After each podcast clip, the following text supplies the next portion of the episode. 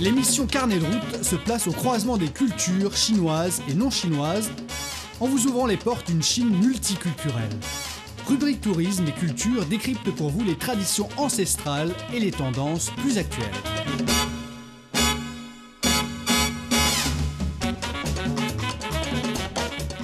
Bonjour à tous, merci de nous rejoindre dans l'émission Carnet de route.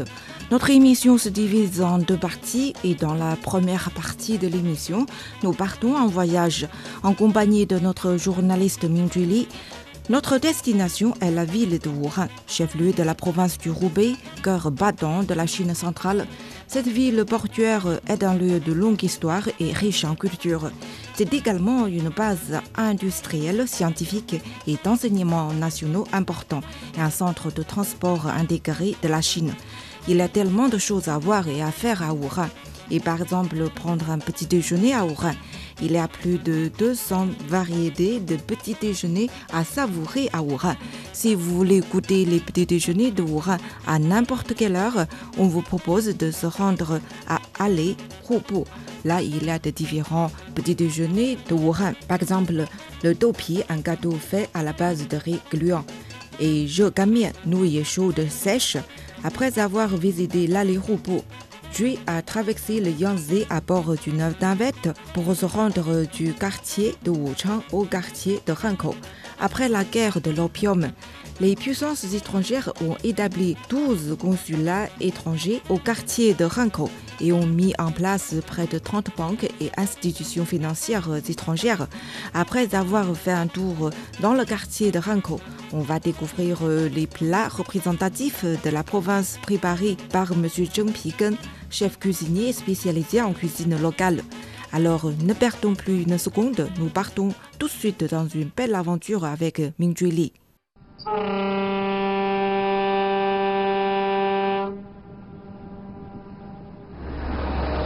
Bien le bonjour de cette métropole sur le Yangtze avec ses 3500 années d'histoire. Ici, c'est Wuhan, une plateforme culturelle, politique, ainsi qu'économique et académique et une plaque tournante de transport de la Chine centrale. Connue sous le nom de Tongchu, soit l'artère de neuf provinces, Wuhan est également une porte d'entrée sur le reste du monde. Et de ce fait, c'est une ville extraordinaire au charme exceptionnel. Je suis Jay, vous regardez Carnet de route et voici Wuhan. Wuhan est le chef-lieu de la province du Roubaix. Avec une population de 10,7 millions d'habitants, c'est une métropole en pleine effervescence située au confluent du Yangtze et de son plus long affluent, le Hantian. 5h30 de TGV de Beijing et vous vous retrouvez dans le cœur battant traditionnel mais jeune de ce pays.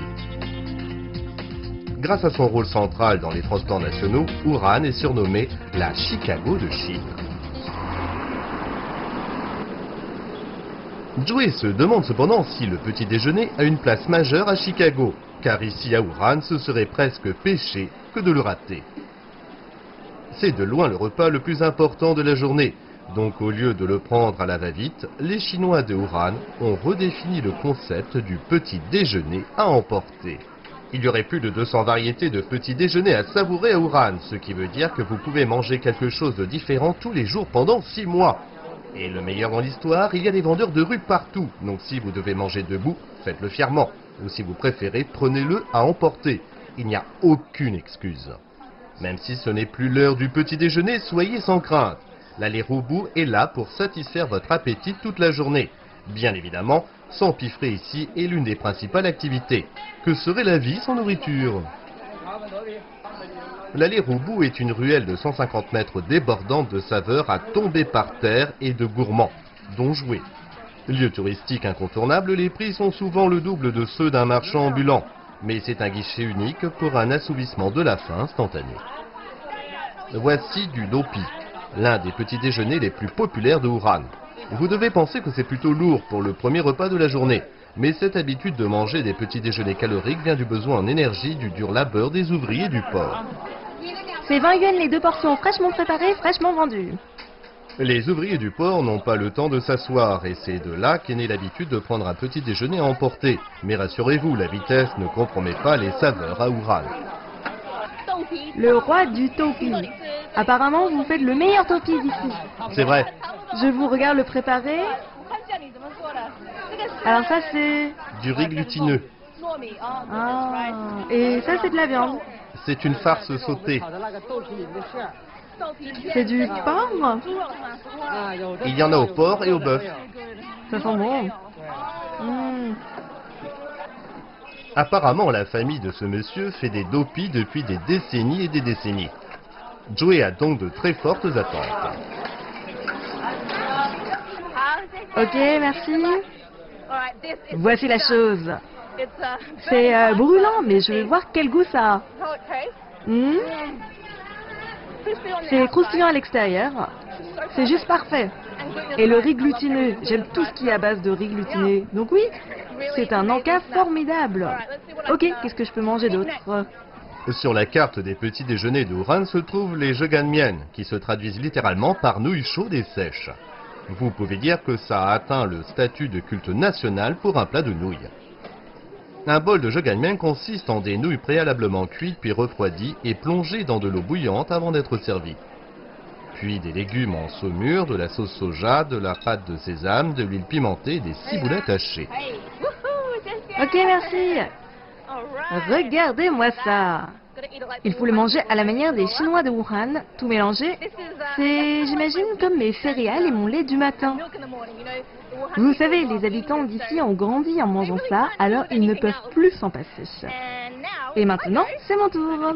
Je vais mordre à pleines dents. Ah, c'est très chaud. Ça a un goût de noisette, un peu comme une tartine au beurre de cacahuète, mais avec une texture plus dense. Et oui, euh, c'est meilleur. Et ça tâche, alors évitez de porter du blanc.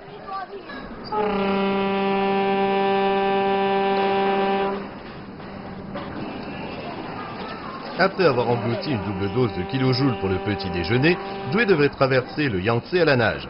Mais dommage, il y a le transport public. Wuhan est en fait une conglomération de trois villes, Wuchang à l'est face à Hankou et Hanyang à l'ouest. Faire la navette en ferry d'un bout de la ville à l'autre est chose commune pour beaucoup d'habitants. C'est aussi le moment pour une collation. Avec des départs fréquents entre 7h et 21h et un coût de moins de 2 GMB, on comprend pourquoi de nombreux habitants choisissent ce mode de transport et de nombreux touristes font ce choix aussi. Joe descend à Ranko, port principal du Roubaix.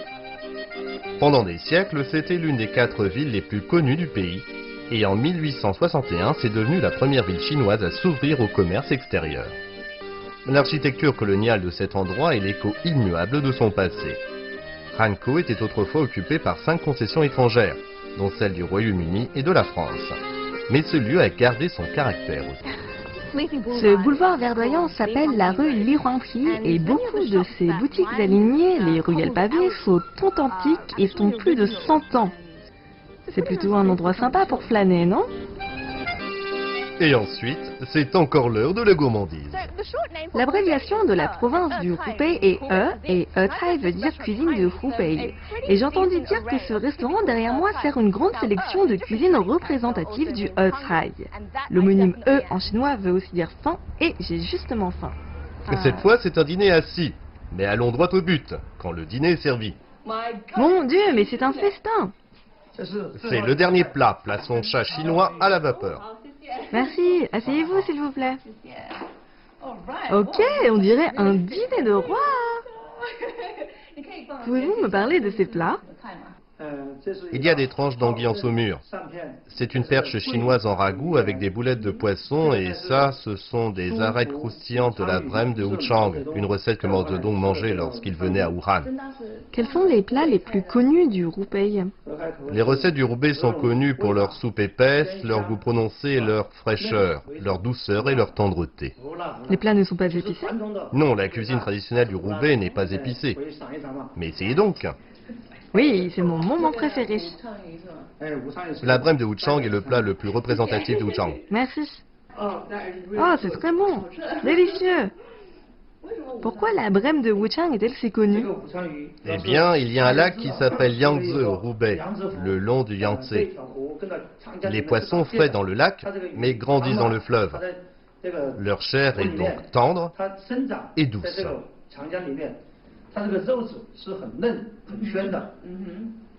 Je suis d'accord avec tout ce qu'il a dit. Chaque bouchée de Tsai est une explosion de saveurs. Sa place centrale fait que les recettes de Wuhan ont subi les influences des lieux alentours comme Shanghai et la province du Sichuan. Ici, il y a quelque chose pour tout le monde. Ok, voici donc Huanghelou, ou Tour de la Grue Jaune. C'est l'une des architectures les plus emblématiques de Wuhan. Construite il y a environ 1800 ans, mais le bâtiment ne m'a pas l'air si vieux que ça. Allons en apprendre plus. Ce monument historique ne s'avère pas être la seule tour de grue jaune de l'histoire. À l'intérieur, Jouet découvre que le bâtiment initial était construit à environ 1 km en l'an 223 de notre ère. Il aurait cependant été détruit par les guerres et les incendies. Certains disent plus de 30 fois. Le bâtiment a toutefois réussi à renaître de ses cendres à maintes reprises. C'est une architecture tellement incroyable sur le Yangtze, vous ne trouvez pas Je peux tout à fait comprendre pourquoi certains des poètes chinois les plus connus sont venus ici et ont essayé de remonter cet endroit. Les légendes perdurent aujourd'hui. Des centaines de milliers de touristes viennent ici tous les jours pour admirer la réincarnation de Huang Holo et j'espère qu'il durera plus longtemps que ses prédécesseurs. Regardez-moi ce magnifique panorama. D'ici, vous avez une vue extraordinaire de Wuhan, dont ce qu'on appelle le premier pont du Yangtze, une agglomération pittoresque, vous ne trouvez pas? Cette version de la tour de la grue jaune située royalement au sommet de la colline du Serpent a été finalisée en 1985. Joey s'entretient avec Monsieur Xiang, concepteur en chef et habitant de Wuhan. Quelles sont les caractéristiques de cette architecture? Le roi Relot d'aujourd'hui ne ressemble pas à celui d'origine dans l'histoire. L'architecture respecte les structures du roi Relot datant de la dynastie Qing il y a environ 300 ans. Nous l'avons conçu en apportant quelques modifications. Ses principales caractéristiques sont qu'il a conservé le profil droit des tours de la dynastie Qing. C'est comme une pagode. Les quatre côtés sont similaires. C'est assez spécifique. À quoi sert euh, la tour? À des fins religieuses? La première tour a été construite en l'an 223 lors de la période des trois royaumes par Sun Quan. À l'époque, c'était une tour de guet, construite à des fins militaires. Lors de la dynastie Tang, ils ont reconstruit Rangelo parce que le pays était en paix. À cette époque, la tour était un point de vue pour les touristes. Quelle est son importance culturelle pour la Chine en termes d'architecture, bien sûr, ce n'est pas aussi important que la cité interdite, le Temple du Ciel ou encore la Grande Muraille. La valeur culturelle de Roi Relot repose essentiellement sur son histoire dans les légendes des immortels et dans les poèmes. C'est très connu pour ces deux formes culturelles. Par exemple, il y a des légendes racontant que les immortels volaient au-dessus de la tour.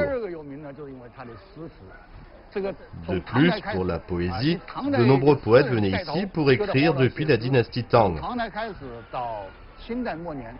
De cette époque jusqu'à la fin de la dynastie Qing, on compte plus de 800 poèmes mentionnant et parlant de Rollo. Effectivement, la tour de la grue jaune est devenue célèbre grâce au poète du 8e siècle Tsuera dans ses travaux du nom de la tour de la grue jaune. Jusqu'à aujourd'hui, Rollo est considéré comme l'une des quatre majestueuses tours de Chine, s'élevant dans ce joyeux décor. Une expression dit si vous n'êtes pas allé à la tour de la grue jaune, vous n'êtes pas allé à Wuhan. Eh bien, c'est l'emblème spectaculaire de cette ville. Maintenant, pourquoi ne pas découvrir quelque chose de plus moderne, relativement du moins? Voici le chuchu, vieux de 150 ans. C'est une forme traditionnelle d'opéra, reconnue en tant qu'héritage culturel intangible du Roubaix.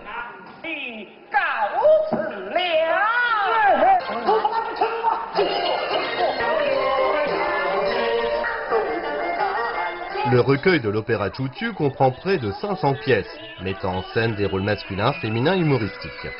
Des pièces qui essaient de raconter les histoires du quotidien avec humour et une touche de rustique, utilisant un patois local simple. Pour les habitants, c'est facile à comprendre et très amusant.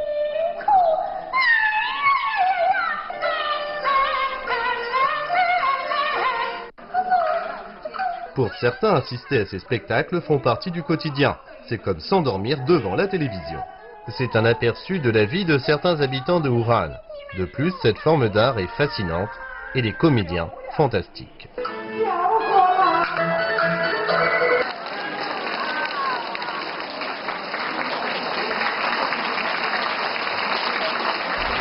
Quelles sont les spécificités régionales de l'opéra Chuchu Wuhan est connu sous le nom d'artère des neuf provinces, ce qui donne un caractère unique à la région. À l'époque, tous les habitants de Chine venaient ou passaient à Wuhan, ce qui est positif pour l'opéra Chuchu. Les comédiens étaient ouverts à l'apprentissage et s'inspiraient de personnes venant de tout horizon.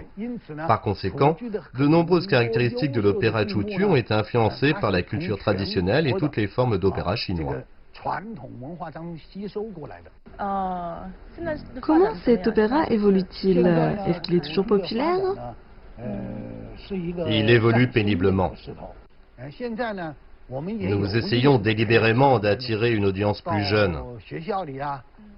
Nous nous rendons dans des universités pour donner des conférences et nous nous produisons devant les étudiants pour qu'ils nous écoutent et nous partageons les partitions musicales pour qu'ils les étudient.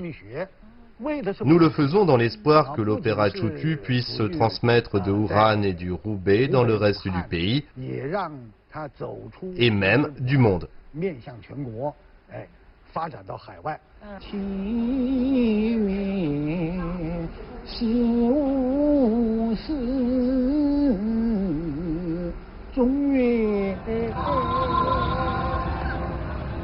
Tandis que la nuit tombe à Wuhan, des centaines de personnes s'apprêtent à s'embarquer dans un voyage, celui qui amène l'art du spectacle à un autre niveau. Voici le Hao, une réplique taille réelle d'un bateau à vapeur des années 1900 avec 4 ponts, 98 cabines et un équipage courageux et brillant. C'est aussi la première scène théâtrale du Yangtze. Se déguiser est facultatif, mais faire la queue avec un ticket ne l'est pas. C'est excellent Théâtre immersif multidimensionnel. Ça a l'air bien.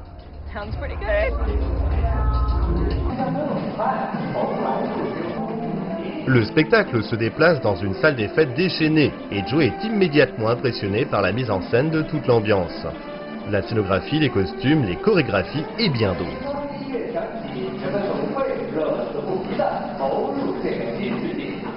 Tout est très créatif. Il ne s'agit pas seulement d'une histoire racontée sur scène, mais de plusieurs, en fonction de la personne que vous regardez ou que vous écoutez. Il n'y a pas de scène. Regardez par là Mais il y a un thème. Les années 1920 à Wuhan. Il y a une obligation, se prêter au jeu, jusqu'à ce que vous vous aperceviez qu'il s'agit toujours d'un spectacle. Nous nous rendons dans une autre section, un bar avec un pianiste, des motifs et des hologrammes. Il y a de l'action partout, comme ces histoires d'amour épanouissantes. Et à l'étage, les comédiens individuels racontent des anecdotes, dont certaines basées sur des faits réels.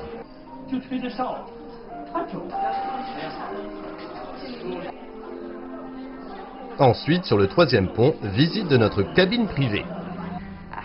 Ah ah, j'imagine que c'est ici que je passerai la soirée. Knock knock. Ok. J'y suis. C'est tellement bien C'est complètement fou Vous savez, je pense que la meilleure chose à propos de cette mise en scène, que j'aime vraiment vraiment beaucoup, c'est que c'est si réel. Je pourrais vraiment me croire dans les années 1920, et oui, c'est à la fois une pièce musicale et un musicien. Et il y aurait aussi une soirée déguisée à laquelle vous pouvez participer. Je pense que c'est dans cette garde-robe. Et voilà Qu'est-ce que vous en pensez? Vous ne me verrez pas tous les jours avec une robe, encore moins dans une chipao, mais c'est une occasion particulière car j'ai remonté le temps jusque dans les années 1920. Alors je dois me prêter au jeu, n'est-ce pas? Bref, allons voir s'il y a d'autres escaliers que je pourrais faire.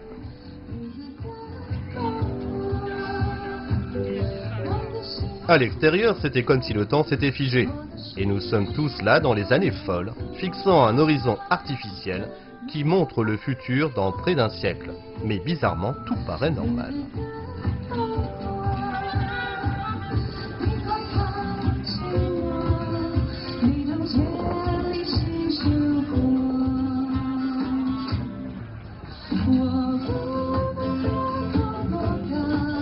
Nous naviguons sur le Yangtze et l'atmosphère du pont supérieur est dynamique et surréaliste.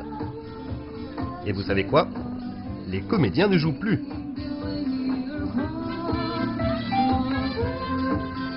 Attendez, est-ce que les comédiens jouaient avant? Oui, jouaient. C'était un rêve? Non, C'est tout simplement Ouran aujourd'hui. Magnifique, n'est-ce pas?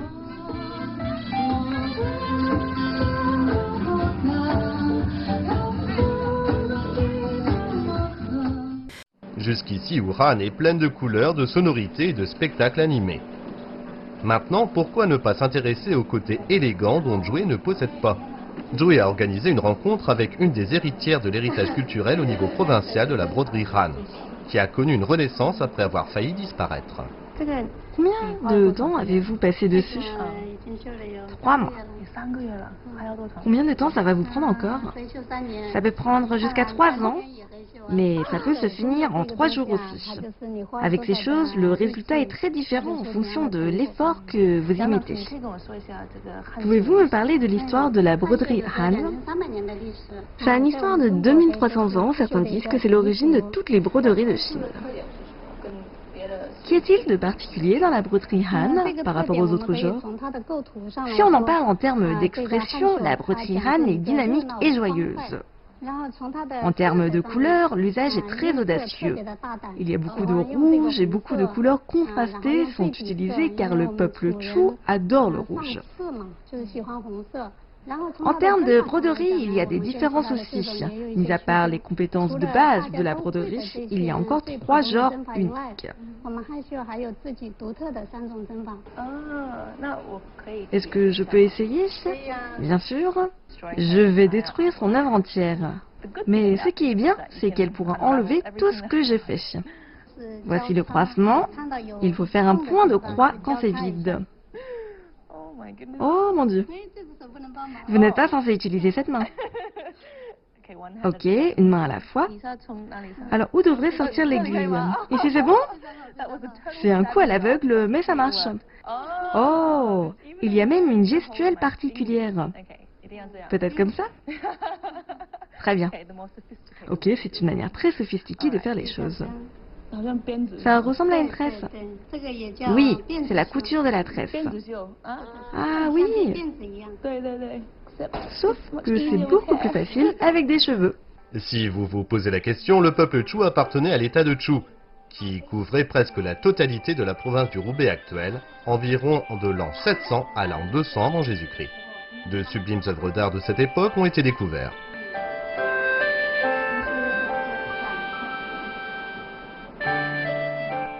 La broderie Han était autrefois si admirée qu'un bureau de broderie et une rue y étaient dédiés à Ouran. Mais pendant l'invasion japonaise, tout a été détruit et cet art s'est presque éteint. De nos jours, il y a des personnes de talent comme Madame Yang qui préservent la tradition de leurs propres mains. Regardez et appréciez. Ce sont des œuvres d'art créées à partir de fils et d'aiguilles. Et beaucoup de force morale et de style.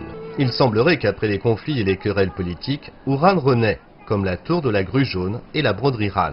Après le soulèvement de Wuchang en 1911, une nation entière renaît. Notre objectif final est d'en apprendre un peu plus sur la rébellion armée qui a fait éclater la révolution chinoise de 1911 et comment ça a mis un terme à la dynastie Qing et conduit à la fondation de la République de Chine. En avril 1912, après la démission de Sun Yat-sen en tant que président intérim de la Chine à Nanking, son premier arrêt a été Wuhan. Il a donné un important discours ici. Le drapeau est très intéressant, vous connaissez sa signification? Le drapeau a 18 étoiles et le drapeau utilisé lors du soulèvement de Wuchan. L'édit de l'abolition de la monarchie a été émis ici dans l'ancien siège du gouvernement militaire du Roubaix. Aujourd'hui, c'est plus un lieu commémoratif par rapport au colosse contemporain juste à l'angle. C'est le musée de la Révolution de 1911 qui vous donne tous les détails de l'avant et de l'après du soulèvement. Comment ça a commencé par un conflit populaire local, au travers les batailles, pour finir à la naissance d'une nouvelle ère. On est à la fin de l'an 1911 et la Chine est en prise à l'un des événements les plus importants de son histoire qui a redessiné son histoire moderne. Wuhan, c'est le berceau de la rébellion qui a mis fin à deux millénaires de règne impérial. Et vous pouvez venir dans ce musée et apprendre tout ça. C'est très bien fait. Vous savez, il y a des arbres et des chiens qui aboient. Ils ont essayé de recréer le temps et l'espace. Et ils ont de super bonnes traductions en anglais. C'est peut-être pour ces raisons que Zhou le considère comme l'un des meilleurs musées de Chine. De plus, il y a des climatiseurs, car Wuhan est surnommé l'un des quatre fours de Chine, pour ses températures supérieures à 40 degrés en été. Mais voici une digression. Wuhan fut une virée instructive. Cette métropole vibrante, située stratégiquement au centre de la Chine et sur les rives du suprême Yangtze, est bien plus qu'une artère. C'est un pot pourri de personnalités, un produit du passé et de sa population. Sa cuisine, son architecture, ses arts, tout. C'est vraiment extraordinaire.